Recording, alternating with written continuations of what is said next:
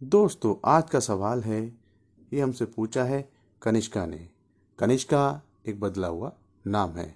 कनिष्का जी पूछती हैं कि हाल ही में ये अपनी बेस्ट फ्रेंड से मिलने गई, जहाँ पर इनकी मुलाकात अपनी ही बेस्ट फ्रेंड के बॉयफ्रेंड राजेश से भी हुई। और राजेश से मिलने के बाद इनको बहुत ज़्यादा अट्रैक्शन फील हुआ। कनिष्का जी का ऐसा मानना है कि शायद ये एक तरफा प्यार में पड़ चुकी हैं और काफ़ी परेशान हैं। कनिष्का जी हमसे पूछती हैं, इस सिचुएशन में इनको क्या करना चाहिए? आंसर देने से पहले थोड़ा साइकोलॉजिकल एनालिसिस करते हैं। मनोविज्ञान क्या कहता है?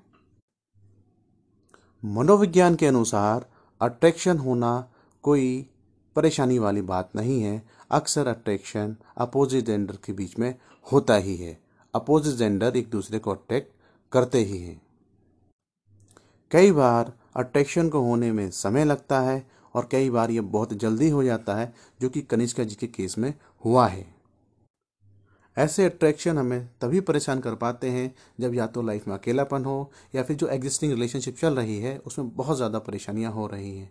तो ये दोनों कारण जो ऐसे होते हैं, जिनकी वजह से हम इस तरह के अट्रैक्शन को डील नहीं कर पाते या फिर करने में बहुत ज़्यादा परेशानी हो रही होती है।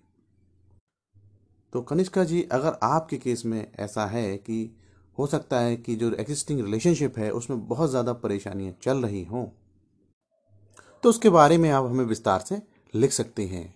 ईमेल एड्रेस डिस्क्रिप्शन में दिया हुआ है। और अगर अकेलापन है तो उसका अर्थ यह नहीं है कि हम अपने आप को किसी की तरफ़ भी आकर्षित होने दें।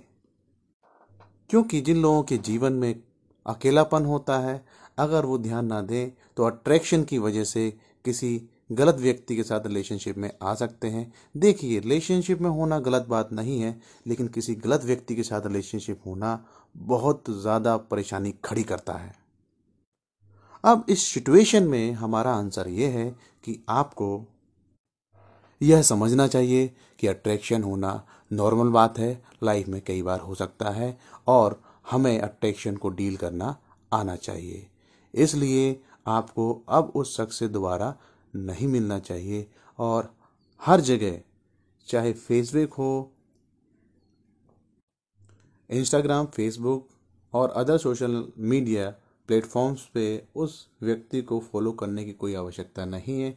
आपको पूरी तरह से कट ऑफ़ होना होगा। इवन आपको उससे रिलेटेड कोई भी इमेज भी नहीं देखनी चाहिए। अपना ध्यान वहाँ से हटाकर पूरी तरह से फोकस करें अपने काम पर, अपने बनाए हुए जीवन के लक्ष्यों पर। अगर आप ऐसा नहीं करती हैं, अगर आप ऐसा नहीं करती हैं तो आने वाले समय में आपको अपनी ही दोस्त से ईर्ष्या होने लगेगी। और आप हर हाल में उस व्यक्ति को पाने के लिए कोशिश करने लगेंगे, जिसकी वजह से होगा ये कि आप कहीं ना कहीं कोशिश करोगे कि उन दोनों के बीच में किसी तरह की मिसअंडरस्टैंडिंग हो जाए। और और और अगर आप ऐसा करते हैं तो ये मान लीजिए उन दोनों के रिलेशन के टूटने का कारण आप ही बनेंगे। और एक चीज़ हमेशा याद रखिएगा कि जो रिलेशन अट्रैक्शन पर आधारित होते हैं और पूरी तरह से अट्रैक्शन की वैसाखी पर चल रहे होते हैं उनके सफल होने की संभावना बहुत कम होती है, क्योंकि ऐसी रिलेशनशिप को टूटना ही होता है। दोस्तों, मैं यहाँ पर यह भी कहना चाहूँगा कि हमारी सोसाइटी में एक सेंटीमेंट यह भी चलता है कि वन साइड लव जैसी कोई चीज़ भी होती है। दोस्तों वन साइड लव कभी भी हो नहीं सकता। वन साइड लव वो है ही नहीं। वो केवल मात्र एक अट्रैक्शन है जिसको लोग लव समझ लेते हैं और जिसकी वजह से कई बार गलत व्यक्ति के साथ रिलेशनशिप में आ जाते हैं।